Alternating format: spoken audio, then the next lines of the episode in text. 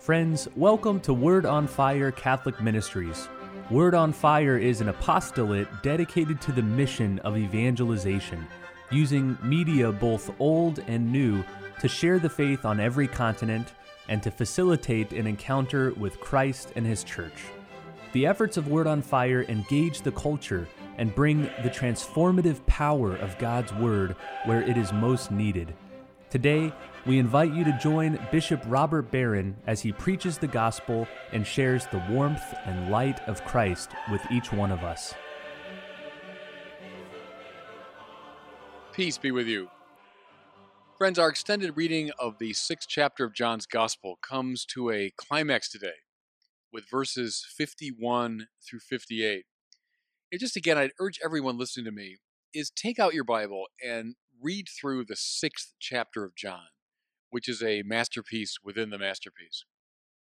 And I'll come back to these pivotal verses in the course of the homily, but I want to begin with a glance at the magnificent first reading for today, taken from the book of Proverbs. The author of Proverbs imagines the wisdom of God as a woman preparing a banquet. She lays out the finest food and drink. And then I love this lavishly invites everyone. Listen, she has sent out her maidens. She calls from the heights out over the city. Let whoever is simple turn in here. That's wonderful. It's the graciousness of the divine invitation. Notice how, how typically biblical this theme is in so many other religions and spiritualities, the stress is placed on our quest for God. For God is imagined as a difficult figure, essentially out of reach, unwilling to share his life. Thomas Merton, by the way, called this the Promethean problem in religion. You know, the myth of Prometheus stealing fire from the gods, and then the gods are so enraged that they punish him for all eternity.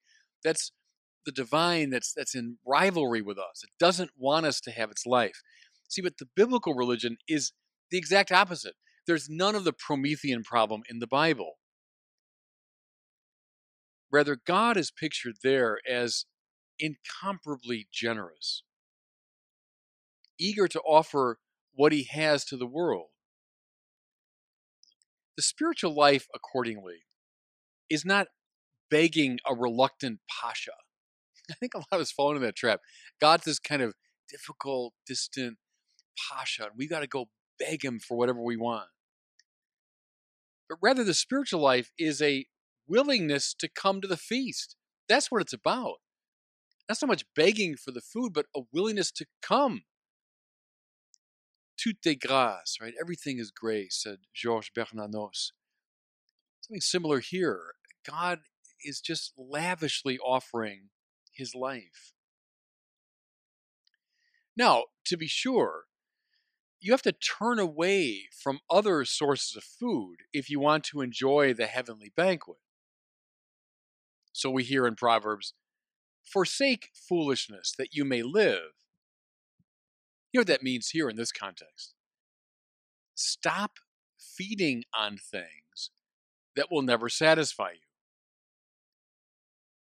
eat the banquet that God has prepared and lavishly laid out for you. There, in a nutshell, I think is all of biblical religion. We spend our whole lives going after troughs of food that will never fill up our hunger. Wealth, honor, pleasure, power. Just eat from those troughs and you'll be satisfied, the world tells us. False turn away from this junk food for the soul and eat from this banquet which has been lavishly laid out for us.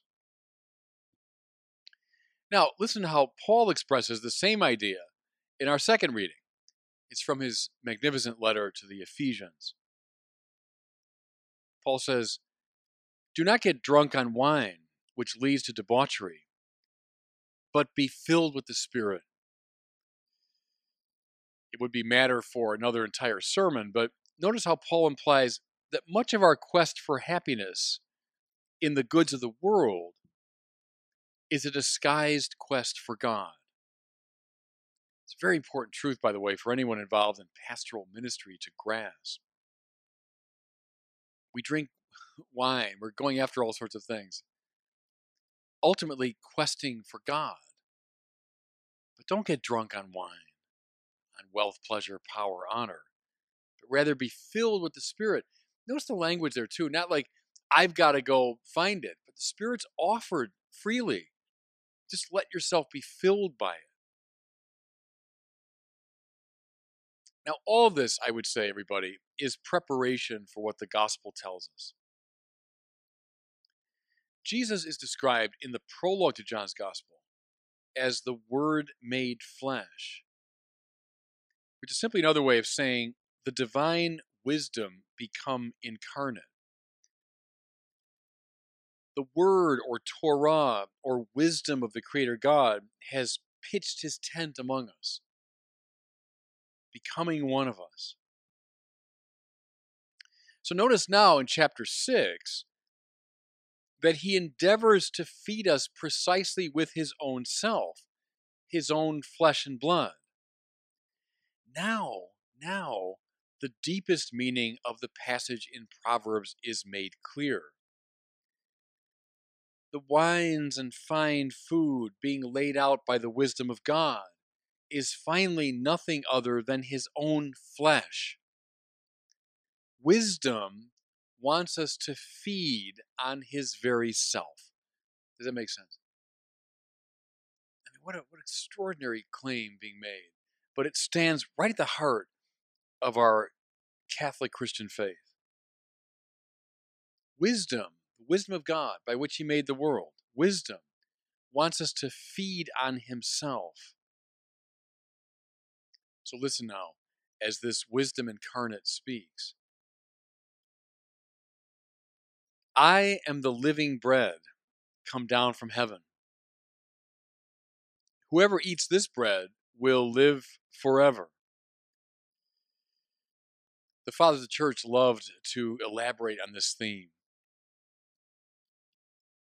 If you want eternal life, they said, you have to become eternalized. The Eucharist is the food that fits us, that equips us for life in the heavenly realm. It's a bit like a like a scuba diving suit. You have to put that on so you can breathe underwater. It's like a like a space suit you have to wear if you want to walk in space. Well, if we want to live in this eternal realm, we have to become eternalized. We do that by internalizing God's wisdom made flesh. Now, when the crowd hears this language, they are, to put it mildly, confused. Listen. How can this man give us his flesh to eat? This reflects, first, the Jewish prohibition against eating an animal's flesh with blood. Go to a number of places in the um, Old Testament. You'll find this prohibition. So it was not only disgusting for an ancient Jew, it was it was against their law. A fortiori, this would be forbidden in regard to human flesh. If, if animal flesh with blood is forbidden, I mean, how much more human flesh? Yet that's what he says. Therefore, Jesus now is given every opportunity to render his words more palatable by making them metaphorical or symbolic. Think of his conversation with Nicodemus about being born again, and Nicodemus takes his words very literally. And Jesus, of course, well, that's not what I'm talking about, going back literally into your mother's womb. So here he's given the opportunity to render his speech more metaphorical more symbolic so that this, this angry crowd, this confused crowd might come around. But here's what's really intriguing he doesn't accept the invitation to render his words symbolic. Instead, we find this Amen, amen, I say to you. Unless you eat the flesh of the Son of Man and drink his blood, you do not have life within you. The verb in the Greek, of course, is very telling. Trogein rather than phagein. Phagein is the usual verb for to eat, the way human beings eat. Trogein is the way animals eat. It's more like gnawing.